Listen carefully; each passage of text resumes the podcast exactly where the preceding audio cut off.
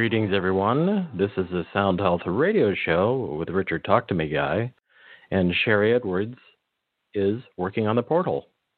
As I say every week, but every week it's true. Every week the portal ever is improving. The amount of information on the portal is really quite amazing. Of course, all the years when I worked with Sherry hauling a laptop around to have all that data, it's amazing to have it all available just online so that I can talk to somebody in another state and say, go record your vocal print and we'll work on it. It's really great. So you can find out more about the Sound Health Portal by going to soundhealthportal.com and then scroll over to campaigns, which is under the services tab. And there you'll see a list of the campaigns that are currently available, and those are free demonstrations it could be biodiet, it could be neuroplasticity or PTSD or golf can affect the golf swing, which is amazing. I know golfers who have done this and are like, wow, it made a difference. And what you can do in any of those campaigns is you can sign up for a free account. It'll walk you through all this, but sign up for a free account. You'll do two 45 second recordings directly from your computer it works a little better if you use something like the Samson Go mic, which is available at soundhealthoptions.com under the store. And it's not horribly expensive, and it's great to have around for conference calls or all sorts of stuff because it's a good quality little mic. And you'll do two 45 second recordings, and then you'll choose your campaign and submit that.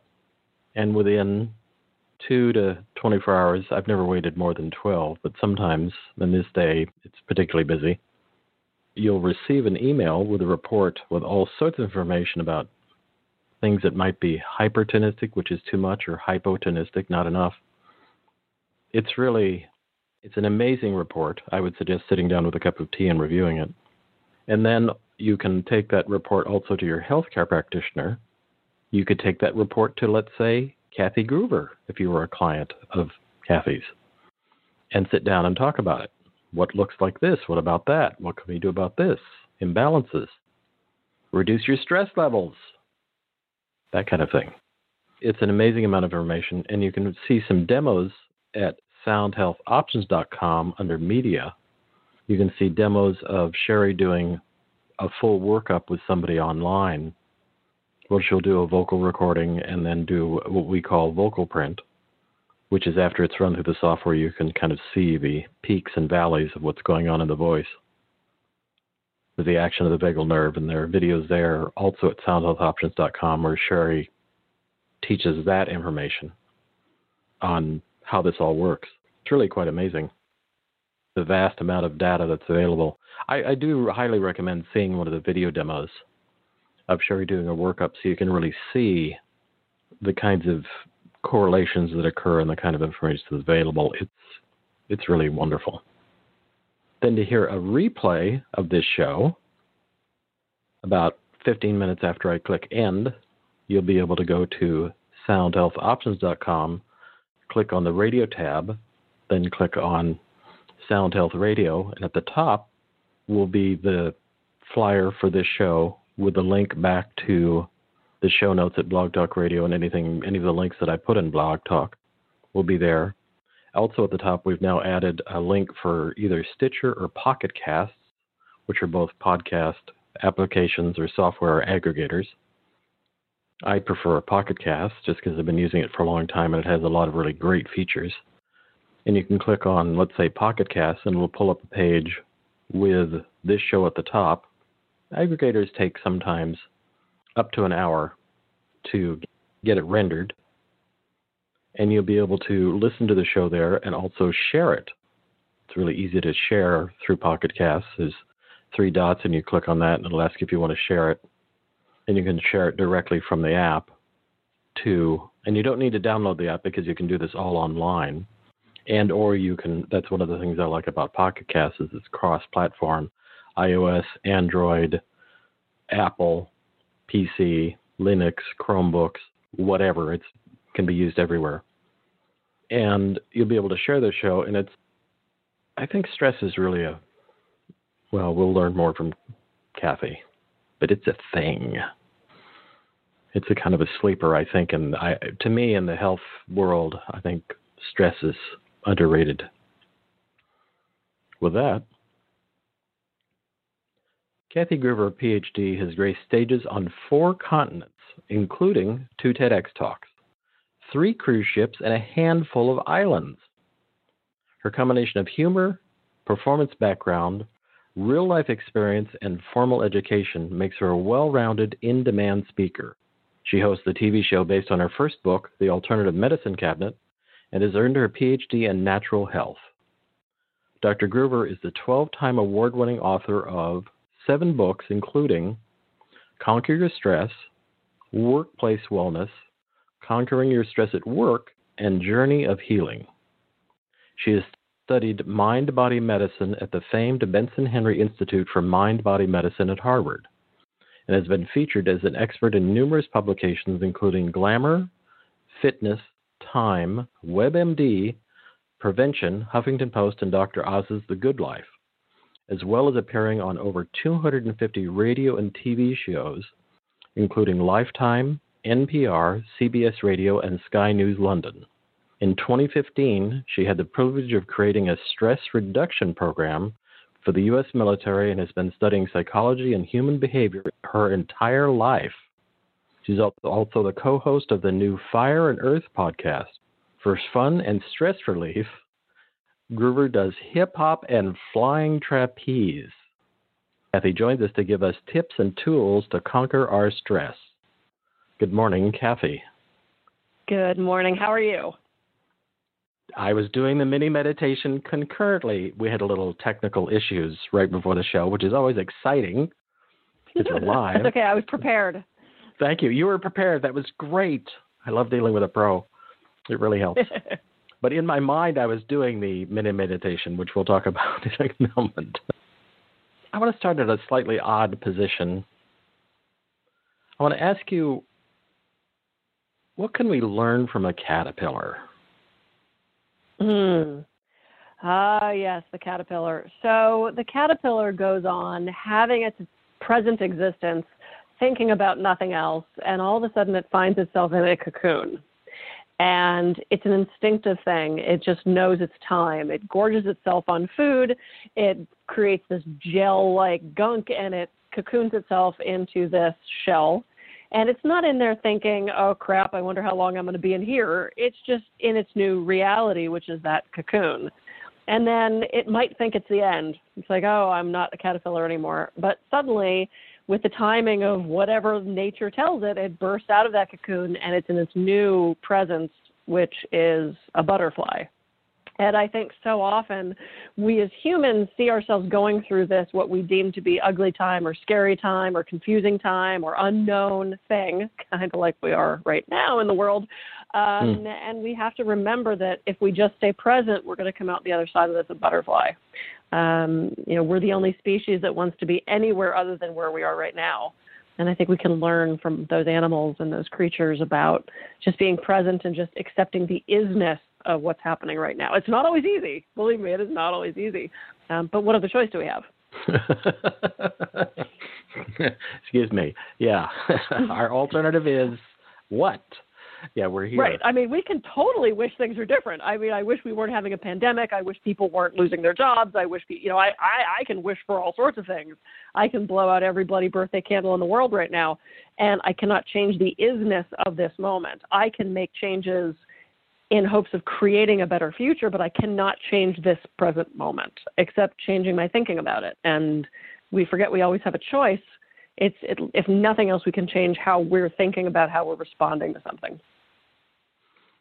And along the lines of the caterpillar, well, I don't know. This kind of I, I, I, there's a question within a question here for me. You've also said I've heard you say stress is our perception. What is that? What does that mean? Well, I mean, like you mentioned in the opening, I do flying trapeze for fun. To me, that's stress relieving. For a lot of people, the thought of climbing a 20 foot ladder and standing on a little platform and holding onto a very heavy bar and jumping off and swinging out and doing something, I mean, that's terrifying for so many people. Just thinking about it can put people into sweats and panic. And, you know, I think it's fun and exciting, and it's a sport, and it's it's exercise, and uh, to me, it's just the biggest joy. Um, so we have this different perception of things, and there are some people who are terrified of what's going on right now, and others who are like, "Hey, you know what? We'll get through this." Um, so I think it's just a matter of how we allow the things that are happening around us to affect our thinking, to uh, affect our mood, our thought processes, and our our responses. And do you think the caterpillar has issues with perception? I don't know much about bugs, but, I'm, but I'm suspecting. I almost said ichthyology. That's fish. What are bugs? Uh, I don't remember. Um, I don't know much about the thought. I don't think they have thought processes. They don't have that kind of perception. Um, they just know they're in a present moment. Um, they don't have the, especially caterpillars, probably don't have the ability to reason things like you know maybe a dog or a cat or a dolphin would. Um, but it but it really is about being present and and how you accept or fight against um, you know what's happening around you. And we can't necessarily change what's happening outside of ourselves. You know we have three choices when it comes to a situation we don't like leave the situation, which we can't always do, change the situation, which eh, sometimes we can do, or change ourselves. And as much as I hate to say it, the easiest one of those three is to change ourselves, and that is definitely not easy. You know, uh, uh we're going through these thought processes about the you know COVID nineteen and and the sequestering and the shelter in place, and and you know I've gone through moments of not depression, but you know, I'll read something in the news and just feel downtrodden and defeated, and and then, you know, the next day I'll look at stuff and go, hey, you know what? We're going to get through this. Everybody's going to survive. It's going to be okay. It's you know, so we all have different moments, um, but I think to the extent we can, we have to try to find the positive in what's going going on and and accept that all we can change is our perception of it, our our thinking, our responses. Well, and one of the reasons I'm I'm starting here is years ago well, actually, I've interviewed Bruce Lipton a couple of times, and he really mm. introduced mm. me to the idea of our cells are what I call our cells are listening. Yeah.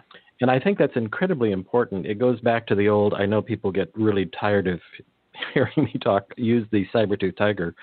That our brain doesn't know the difference between us concentrating and thinking about a saber-tooth tiger and the actual saber-tooth tiger. And that was yep. when I glued that together with Lipton's Our Cells Are Listening. So if we're mm-hmm. constantly mm-hmm. telling ourselves, I think that's why the caterpillar has a certain exa- uh, advantage. It's just in every moment because it doesn't know there's another one in right. a certain exactly. way. It's just I'm here. Wait, what am I now? I was this creepy crawly thing, and now I'm like an amazing butterfly. Cool. What's right. that? Yeah. Um, so yeah. we've got this, you know, amazing ability to tell ourselves things, but we're it's based on our perception. So we have to, Absolutely. you know, talk about that. And particularly, this is really why I wanted to have the conversation with you because you also have a health researcher background. I think this is such an underrated in this time, particularly now.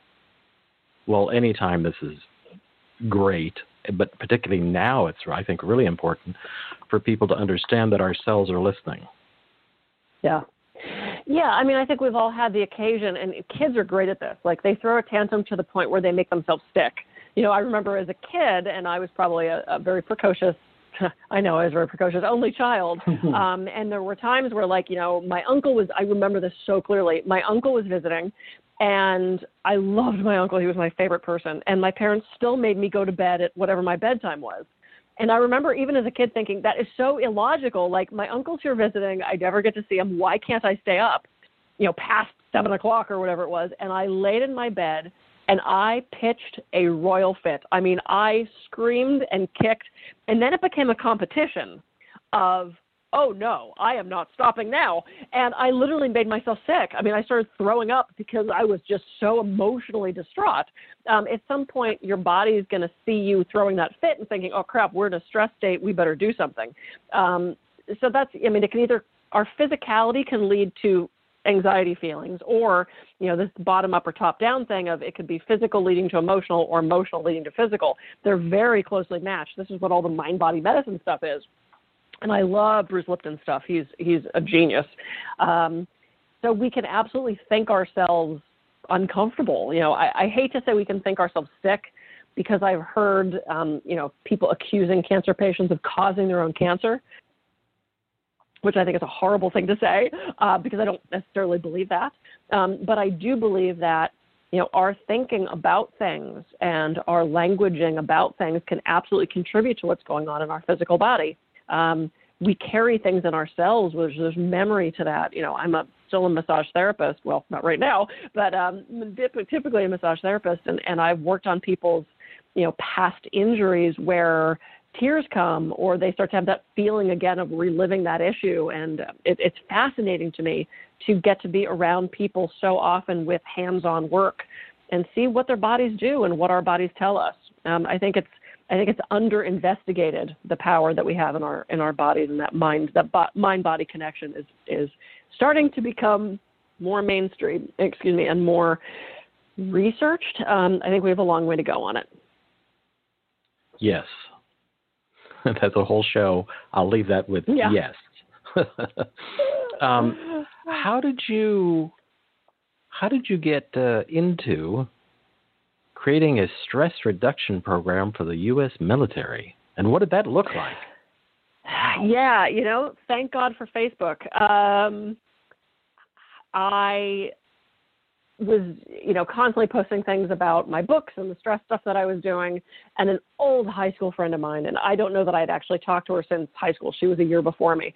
And she messaged me out of the blue and she said, Hey, I've been following what you're doing. And I work for this company that does um, contract work for uh, the military. We're about to, you know, there's a proposal out. They're looking for a new um,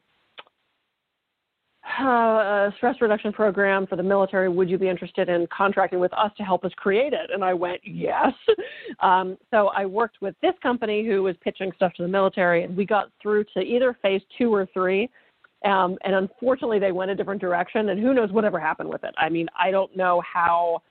Um, I don't know how active it was going to be anyway. I, I suspect it was more a thing of, we should probably do this. And I don't know how serious they were about actually implementing it.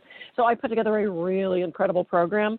And my understanding is the one they went with was very, um, it was not very diverse as far as techniques. It was very formal, seated, intense meditation focused, yeah. which I thought was a really big mistake because not everyone can do that. And you know my mini my mini meditation. You know anybody can do that at the drop of a hat, at the spur of a moment. Um, and so to try to train people in the military to do, you know, 45 minute seated meditation that, you know, I just, I thought it was just too inflexible. Um, but clearly I didn't make the decision. Uh, so we created this amazing program. But what's great is the program that I put together for them, this is what I teach everybody else now. Uh, so it gave me the opportunity to really to really look at all the techniques and say what you know if i'm going to create a, a program and that's what I do. So now when I go around the world and I do my, you know, conquer your stress, go from worrier to warrior stuff, or five keys to stress reduction, it's basically the program that I was able to create for them that they just they didn't want. Um, so I was able to take all that work that I put in and and give it to all you guys. So yeah, it was it was so much fun. It was so much fun.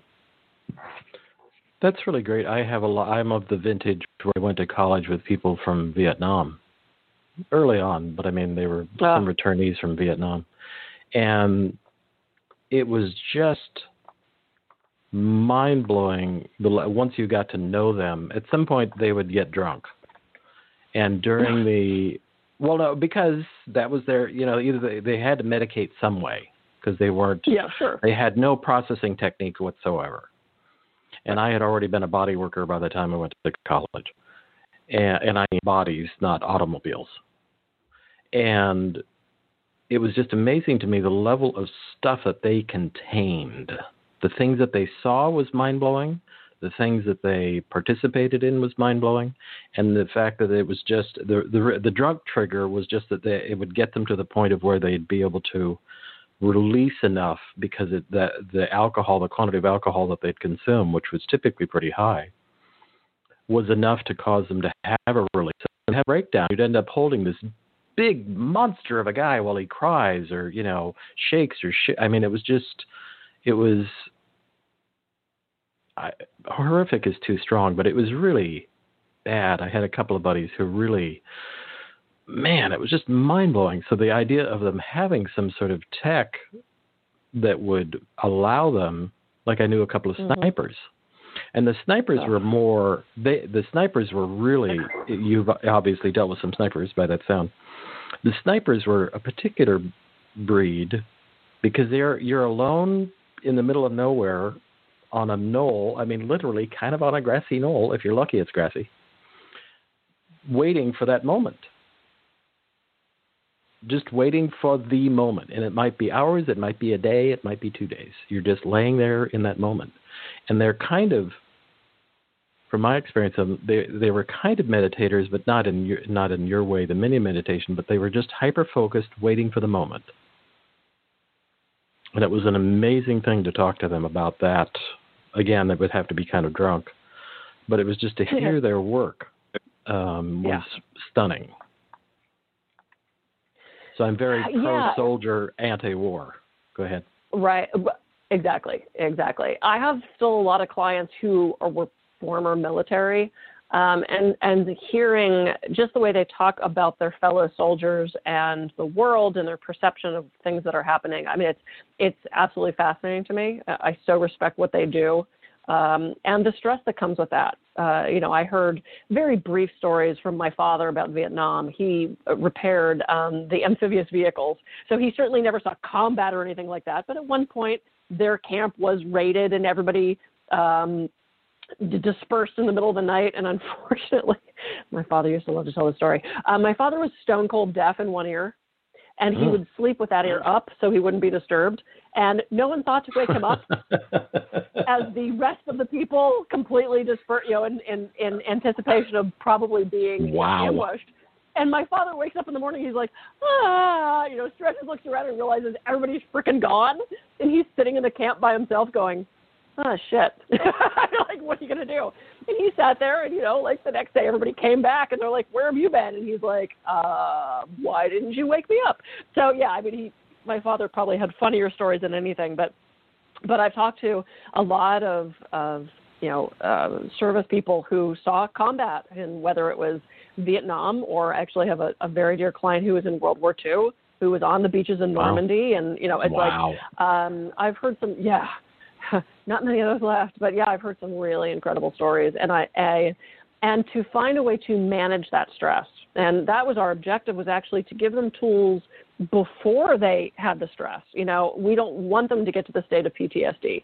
Uh, we would like them to have tools going into it, and and and hopefully they instituted whatever program they chose. Um, to help because we all need help with that, especially right now. Um, you know, I'm getting so many messages from people who are just you know this is a new normal that we never planned for. Um, what's happening right now? Uh, businesses that thought, eh, nothing's going to shut me down, are suddenly completely out of business, uh, at least for right now, and who knows how that's going to recover.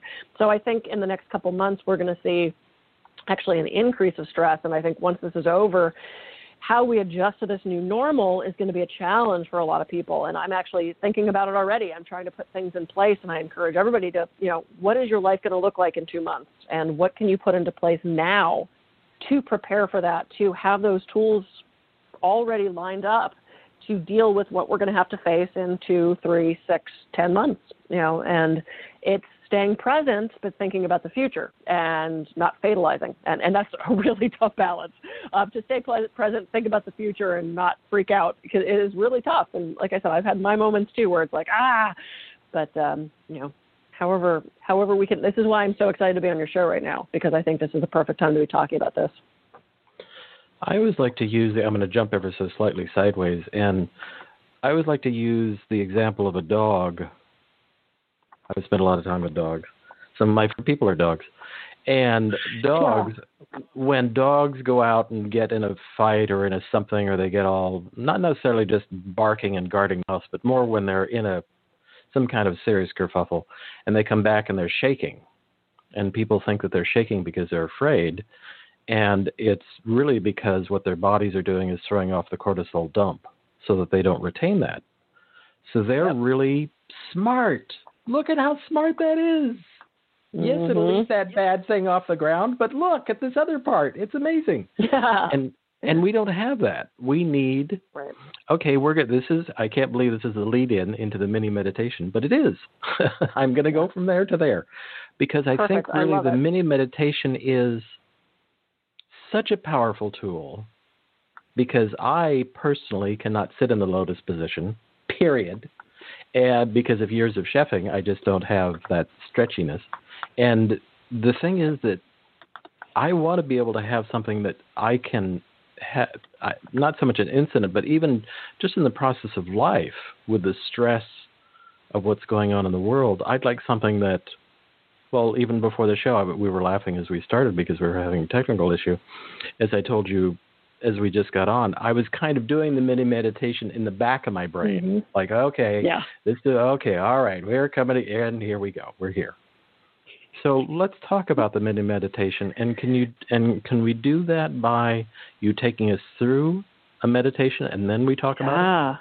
Great. Sure, absolutely. But I want to say one thing about the dog and the shaking. So the stress the stress process, that fight or flight response was made to be exactly what you just described with the dog.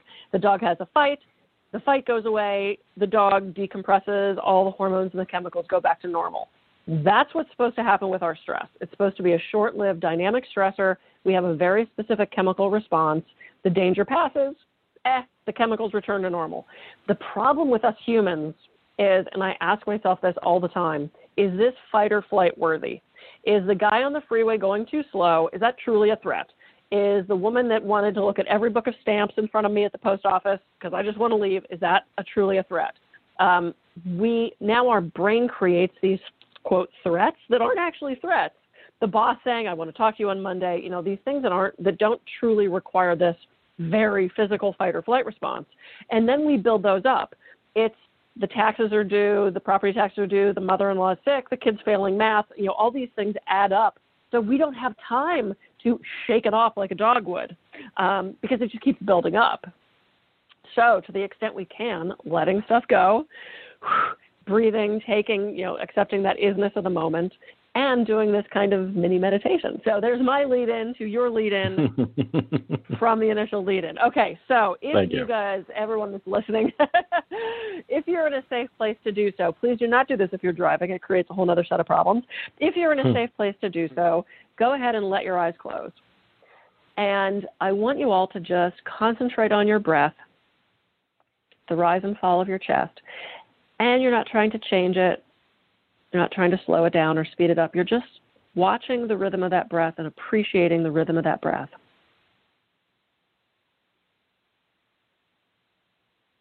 And on your next inhale, think, I am. And on all of your inhales, think, I am.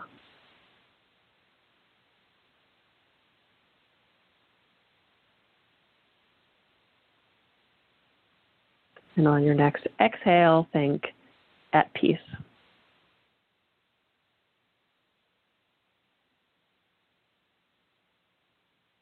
And on all of your exhales, think, at peace.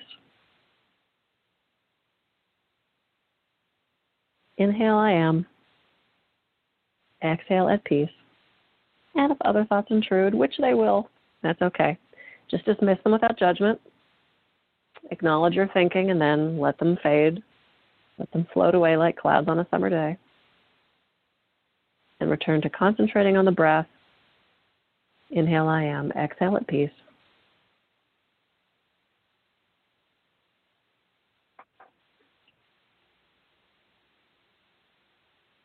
I am at peace.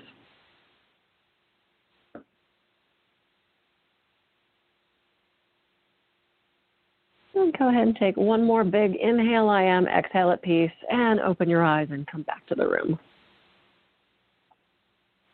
Now, that was a very shortened version. I typically, if I'm doing this live, um, I'll do it for about five minutes before I bring people back. If it's a really long, like if I'm doing my full four hour workshop, we'll do it a couple times throughout the course of the day. Um, but that's my favorite technique, and that's become, to pardon the vernacular, my gateway drug to um, formal seated meditation. and I now can sit on the pillow for up to two hours and float away into, you know, a million bubbles, and, and I get meditation now, whereas before, if people were always saying you should meditate, you should meditate, you should meditate, but no one told me how or why or the benefits or what it does for you. And I wish I would have, um, because now that I know, it's like, oh my God, how did I miss out on this for so many years? But I have it now, um, and I've gotten to teach it to probably a million people at this point. Um, a client of mine messaged me the other day, and she said, I just heard you on. Um, uh, gosh, I'm blanking on the radio show. Uh, John Tesh, and I went, wait, what?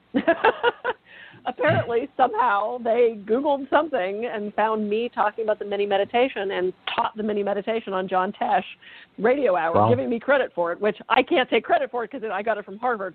But um, yeah, she's like, I heard you on John, John Tesh radio hour. I'm like, wow, that's okay.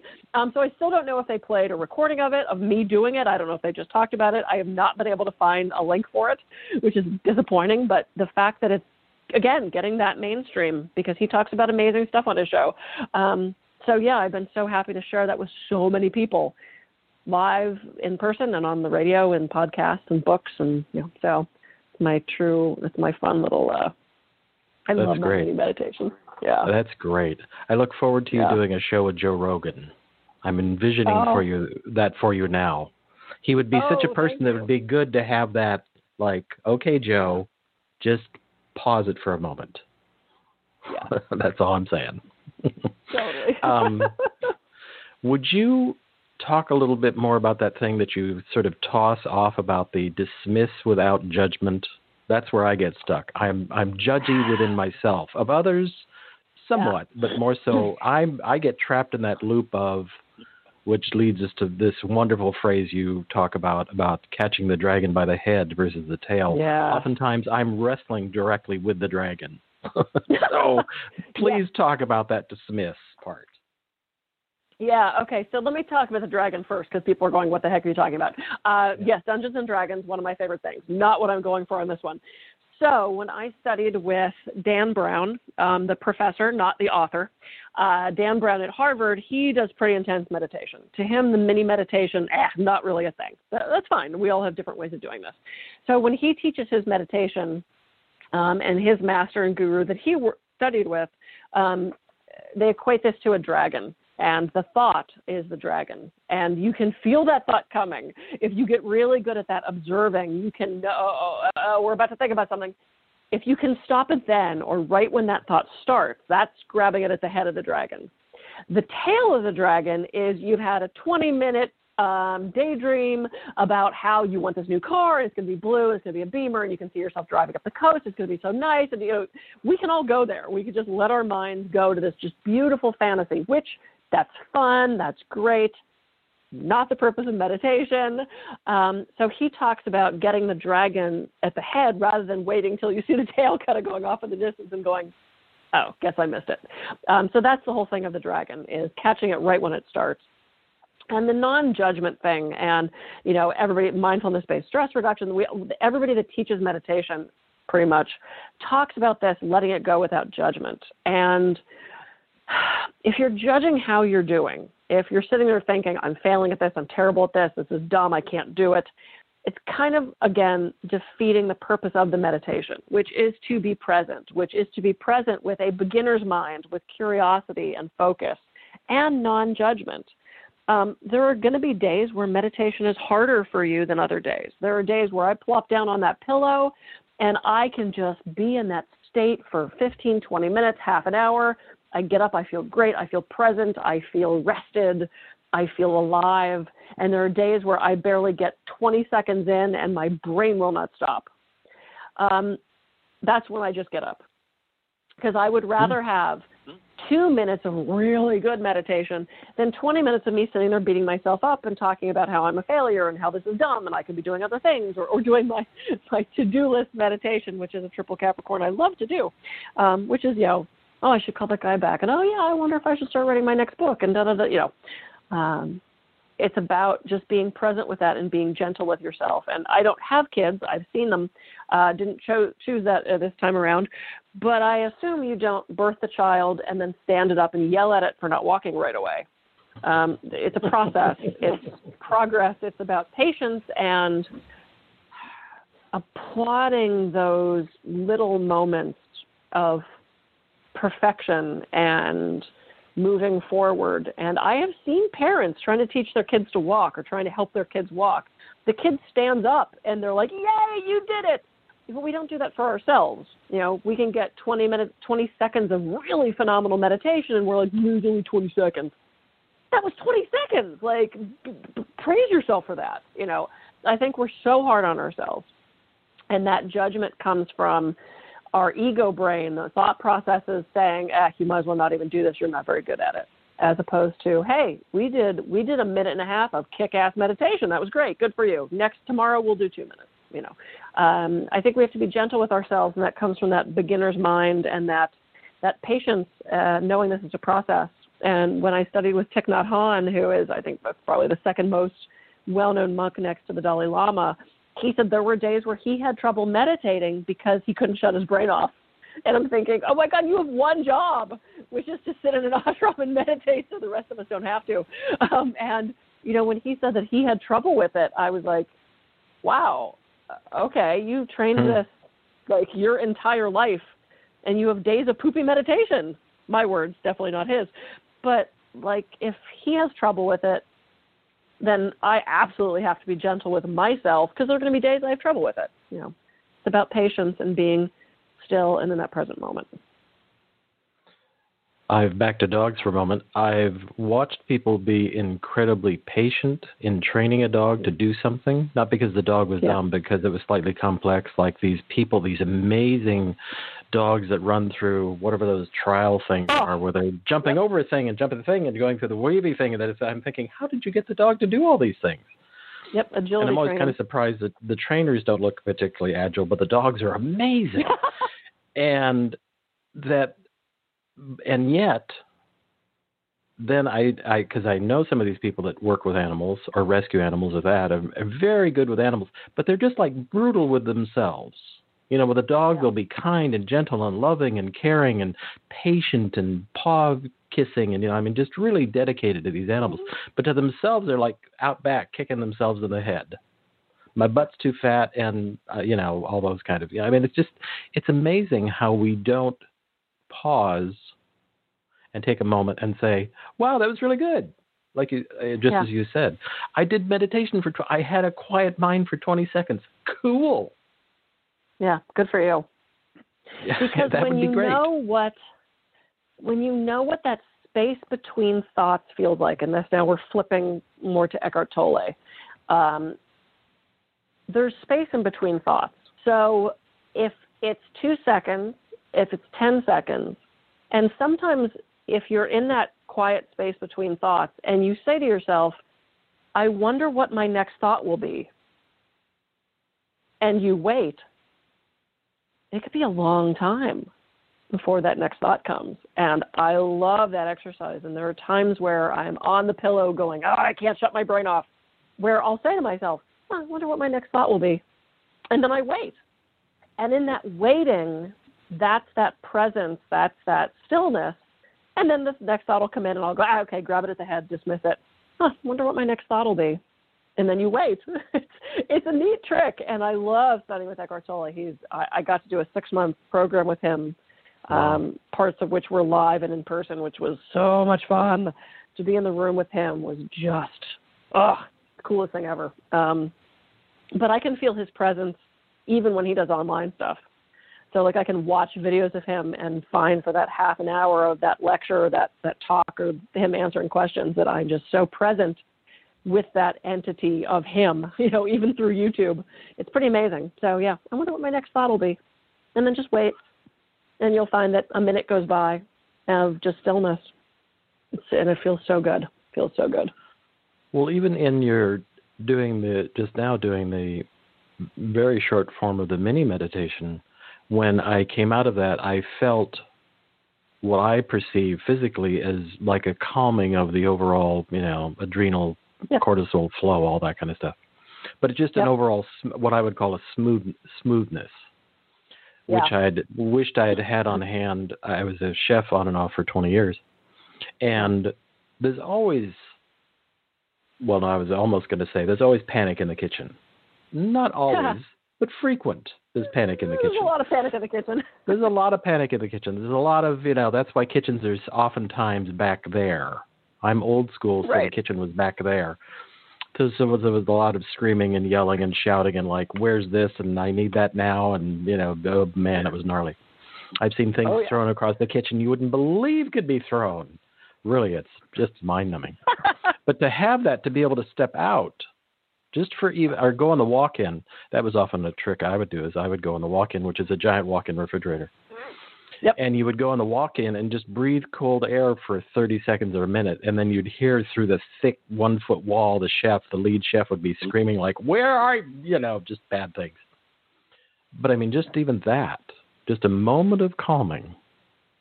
Uh, although at some point you float, unlike not unlike like Tai Chi. I'm not saying cooking is like Tai Chi, although kind of.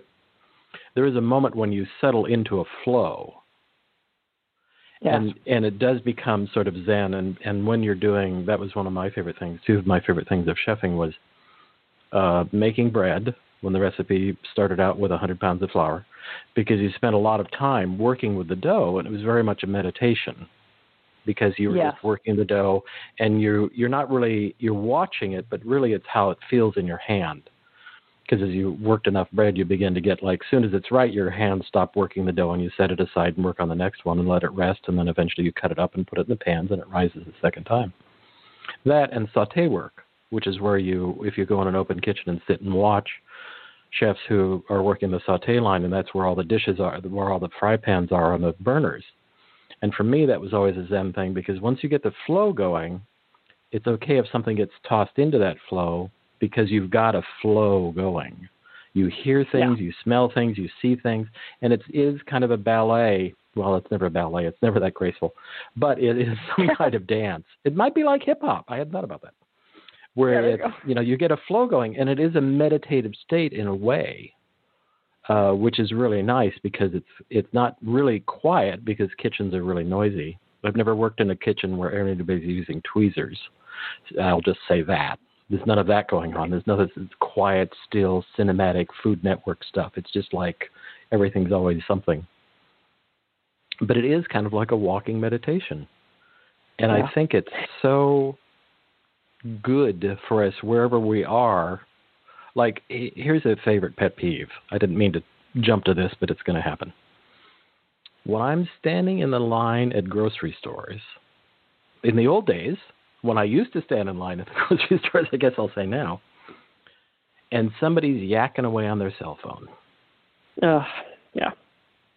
and I'm just trying to have a moment.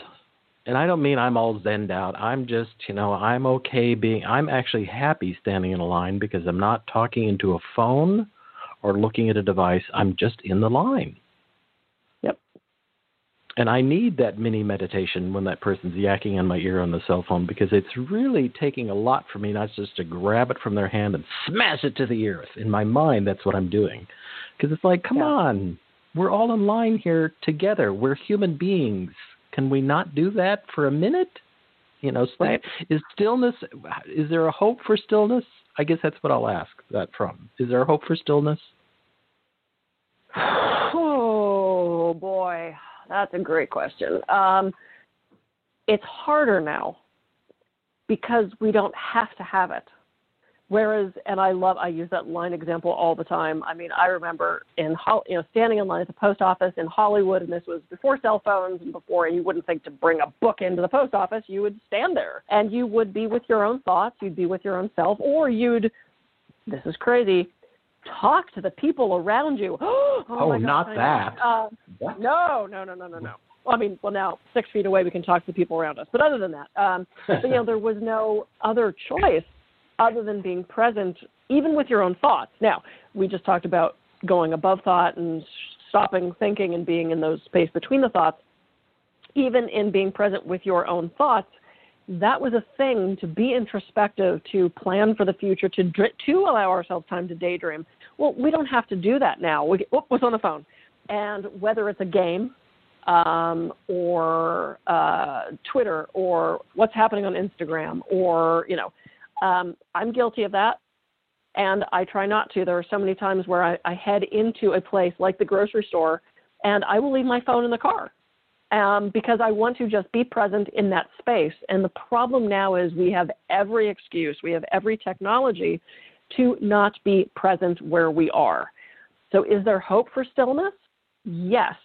And we now have to make an effort to be still as opposed to it being still and us making an effort to be outside of that. So, I think it's completely flipped. Um, and it's tough because the generation that completely grew up with their phones um, how do you put that's your reality. That's how you connect. That's how you stay in touch. That's how you communicate. How do you put that down? It's a tough one. It's really tough. And what do you think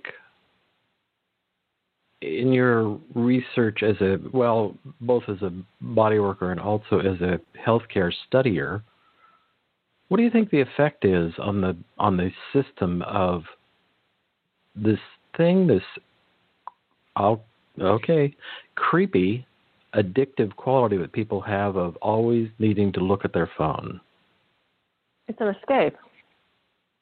Ah. It's it's an escape because being present with oneself is terrifying to so many people. Meditation is scary because they wonder, well, what's in there when I sit still? Um, this is why we're so busy oh, I have so much to do. We're so busy. Now, I'm one of the busiest people I know. My normal day looks like everybody else's most crazy busy year shoved into one day. yeah. I like it that way. I'm, I'm very type A. I'm very, I have tons of goals. I'm very driven. I have, you know. And at one point, I realized one of the reasons I was so busy was to escape, to not face that quiet, to not face that silence. Now, granted, I did have a lot of stuff I wanted to accomplish. I loved going through my to do list. But at one point, many years ago, I went, why am I this busy? Let's think about this. What am I running away from? And that's a hard question to ask because that forces you to look at your demons, to look at your shadow side, to look at those things that scare you, to look at those parts of you that scare others. To you know, it was a it was a it was a year of introspection, um, and I feel like I'm back there. I had a lot of life changes in the last year uh, that that are forcing me to look at who I am and what I want and what I'm providing to the world and my friends and family and loved ones and blah blah blah. Um, so that cell phone's an escape. It's also a false sense of connectivity. Oh well, I liked so and so's Instagram post. Okay, that, that's not actually connecting. Um, it's for my generation and older, it's still the newness of it. Because I've seen where, you know, the teenagers are like, Mom, put the phone down. Talk to, I wanted your attention. You know, I've literally seen younger kids be mad at their parents who are my age and older for being on their phone too much. Um, and then the flip side of that is um, my boyfriend is younger than me, and he's of a generation where he always had a device. That's it. You know, Mm. He just so his go-to is, oh, I wonder what's happening on Instagram. You know, that's his go-to. Whereas mine is, well, let me just sit quietly for a moment. his is, oh, cool, there's this new thing that I can go play with. You know, um, it's it's tough because so many people are losing the ability to communicate live and in person. And the first two things that a baby learns, yeah, maybe not the first two, the one of the first two things a baby learns is facial expression and tone of voice. Babies can't communicate yet, so they are hypersensitive to facial expression and tone of voice. Well, how are we communicating now? Uh, it's twi- it's tweets, it's it's text, it's instant messenger, it's you know all the stuff where we're not hearing tone and we're not seeing facial expression. Thank God we have emojis now, so I can roll my eyes when I want to. But we're not we're no longer getting that face to face hearing tone and seeing facial expression. This is why there's so much miscommunication when it comes to emails, texts. Ooh, he was being sarcastic. Well, no, you put that tone on the email. You put that tone on that text. And this is why I think it's really difficult to have deep, meaningful conversations via, you know, 32 characters. Like, well, you don't know what they meant by, can we just get this done? I mean, that can be read so many different ways. Um, so I think we're losing the ability to have really good communication. I think we're losing the ability to communicate with ourselves, to be introspective, to be present, to be still. Um, and I think it's an escape for a lot of people. That was a very long explanation. no, that was a good. That was good because it leads it leads me to. I'm a fan of uh, what I, well ceremonially I would call it uh, gathering around the fire and scuffing, scuffing in the dirt. Yeah. And there are many cultures where they do that. That's a thing. Yeah. And they actually sit around and tell stories and look at each other. It's a shocking idea. Eye contact. Oh, not that. Ugh, Crazy. eye contact. And I'll go back to dogs for a minute. When I the last time I lived with a dog, the dog and I had a really tight relationship because anytime she was barking or you know something was going on, she'd just look over at me to see what I was giving her the stink eye or not. There was no verbal contact. It was just she was accustomed. We were accustomed to looking at each other. I always, when I walk into a room, if there's an animal, a dog, I will check out the dog before I'll check out the people because the dog will tell me what's going on, just yep. by how it is. It's like the ultimate room modifier. Like if the dog is chilled, then I know it's all good. If the dog is kind of like I don't know, this is weird, then I'm paying attention to the dog. So I really like to pay attention to dogs. But I see back to the social media thing. In the old days, a couple of months ago, when I used to go walking around cities in Northern California, and I would see groups of teens and I'm not picking, I've seen this with other kinds of groups, but this particular instance, I have the vision of three young girls sitting on a wall, kind of talking, but they're all looking at their phones and texting. Right. And they're talking about, they might, for all I know, be texting each other. I don't know. Right. But there's yep. no visual acute, there's no visual relationship. And there's no actual, just set the, you know, I, bad words you know, let yep. that. How about we actually talk? Like when I go out to dinner, or when I used to go out to dinner with people, I would have a phone with me because I might want to photograph the food to post to my Instagram account because a lot of people in the restaurant, I've helped people in the restaurant world get their food posted because they don't know the technology.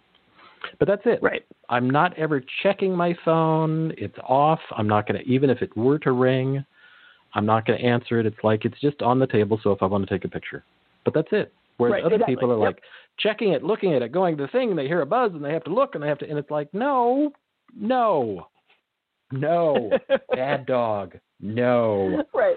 I'm not yeah. kidding, because it's oh. just I, part of for me going out and dining is or eating is that it's the socialization because it's got me right. away from tech. I'm in tech face down or face up in tech all day long. Yep. So when I'm out being social, I'm out being social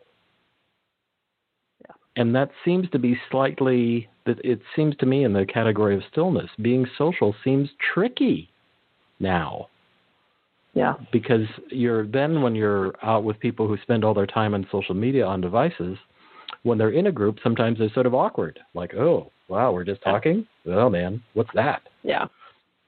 Yeah.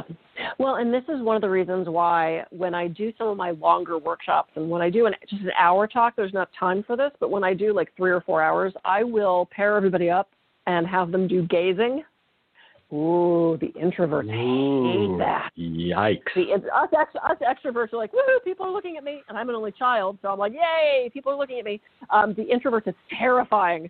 Um, and there's a lot of giggling and there's a lot of, you know, uncomfortable, like, oh, this is, uh, and some people get so into it. And for those of you that don't know what gazing is, this is another, um, Eckhart Tolle talks about this all the time. He certainly didn't invent it, it's been around a long time. But you sit across from somebody, six feet if necessary, and um, you just meet each other's eyes and you look. And you're not thinking about anything. You're not judging. You're not oh their eyes are pretty. You're trying to go above thought meaning you just stop thinking. You're not going below thought which is that uh, kind of zoned out like where you're almost about to fall asleep feeling. You go above thought where you are just truly present with the essence of this other person. And to me it's one of the most beautiful things. And my boyfriend and i do gazing all the time it is so fabulous. It's so great for people that you're in an intimate with re- relationship with because how often do you have that connection with them? How often are you truly present with that other being? And yes, you can gaze with your animal. Um, yes, you can gaze with a plant. Um, they tend to gaze back sometimes better than the animals. Um, so, yep, that's something that I I have people do, and and afterward, you know, we'll do five minutes uh, in groups, and afterwards, you know, there's people hugging and crying, and because you are basically just baring your your naked soul to somebody else, and it's scary for a lot of people. But I love it. It's one of my favorite activities. And couples, I mean, you know, we're in a house stuck with our families right now, not stuck. You know, when our houses with families, um, do a couple minutes of gazing today. Turn on your timer um, for three minutes and just meet the other person's eyes and just see what happens. It's a beautiful exercise, truly one of my favorite things. Sort of a, a modification of that was uh, years ago when I was studying Bowen technique. The teacher would have us sit down across from each other. We'd pair up. He'd randomly pair us up. We didn't have partners.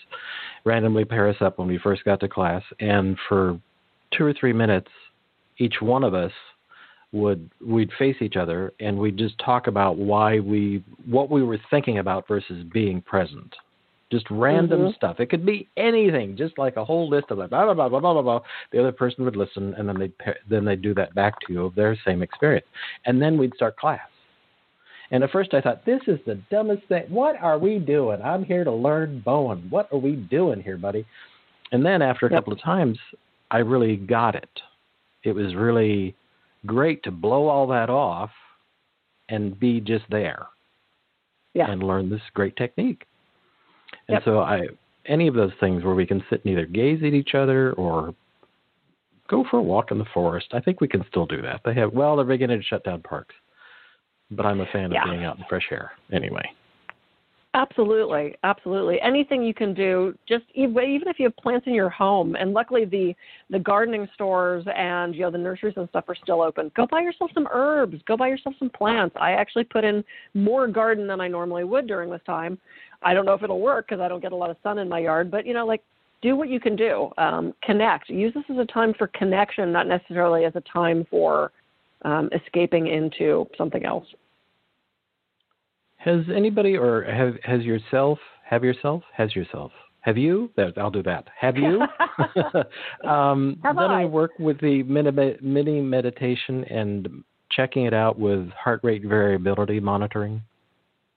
You know, they have. Um, Harvard did all those great, um, okay, great uh, tests I don't do that kind of research. But yeah, it slows the heart rate, it slows the blood pressure, you know, meditation across the board. It actually slows the genetic effect of aging.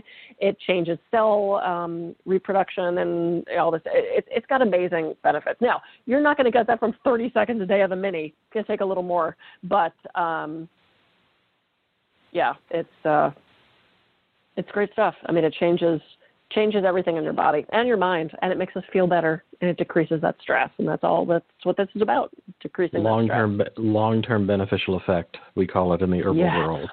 yeah, yes, I'm a big absolutely. fan of long term beneficial effect. Yes, and absolutely. before we before we close, we're getting real close. I have to ask: Is doing the trapeze a meditation for you?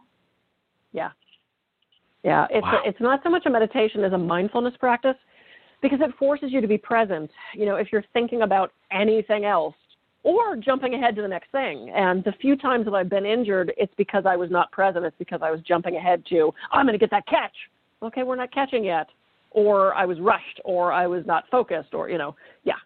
Um, yeah, it's uh, it's a mindfulness practice. So same with dance class, you know, because if you miss if you're thinking about something else and you miss that five, six, seven, eight, you mess it up and I've been dancing since I was three, and I'm very competitive, wow. so I don't like to mess it up. So it keeps me present. It it moves the body, it moves the mind. It's they did a a study a while back and showed looked at different exercise and life satisfaction, and people who danced as their exercise rated the higher higher life satisfaction than any other exercise form. Really? Pretty good. Yeah. wow. That's why oh, I do oh, it. Man, I'm so resistant to oh, dance. I'm so oh, resistant to dance. so great. That's what I hear. I have a chiropractor, yeah. a, an old friend of mine, a chiropractor who's a tango dancer. And she wasn't oh, for a long time. I knew her for 15 years before she took up the tango. And now she's completely like, no, the tango is the thing, buddy. You should be doing the tango. And I'm like, are you what? Have you met me? Yeah. It's amazing. Um, we're there where I ask you, how do people work with you? Do you do classes online yet? I and I do. Where would you like people to go? yeah, I do, especially now. Um, I'm seeing mm. people mm. all over the world because of the stress that they're experiencing. So I've got two different sites. I'm KathyGruver.com. Kathy's with a K, Gruver, G-R-U-V-E-R dot com, and then I also have KathyGruver.coach.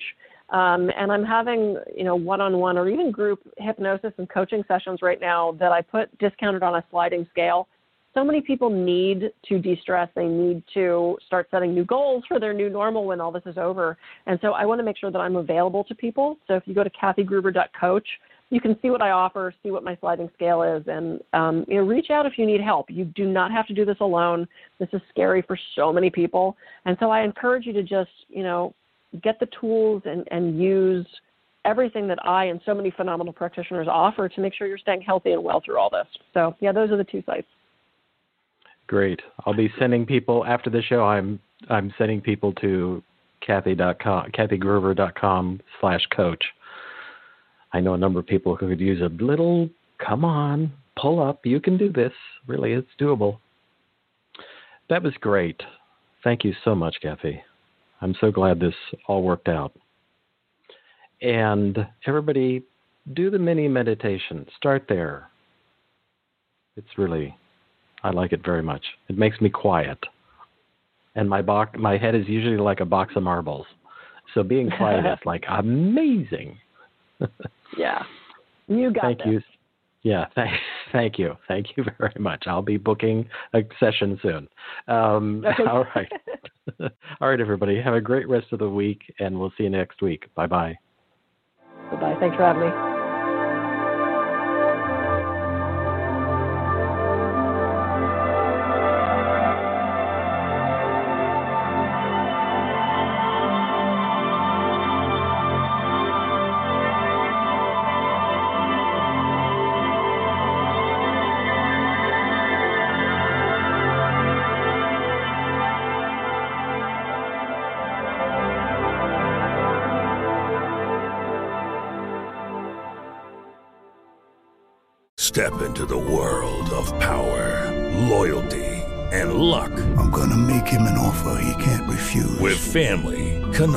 80s, and spins mean everything. Now, you want to get mixed up in the family business. Introducing The Godfather at Chumbacasino.com. Test your luck in the shadowy world of The Godfather slot. Someday, I will call upon you to do a service for me. Play The Godfather now at Chumbacasino.com. Welcome to the family. VGW Group, no purchase necessary. Void where prohibited by law. See terms and conditions 18 plus.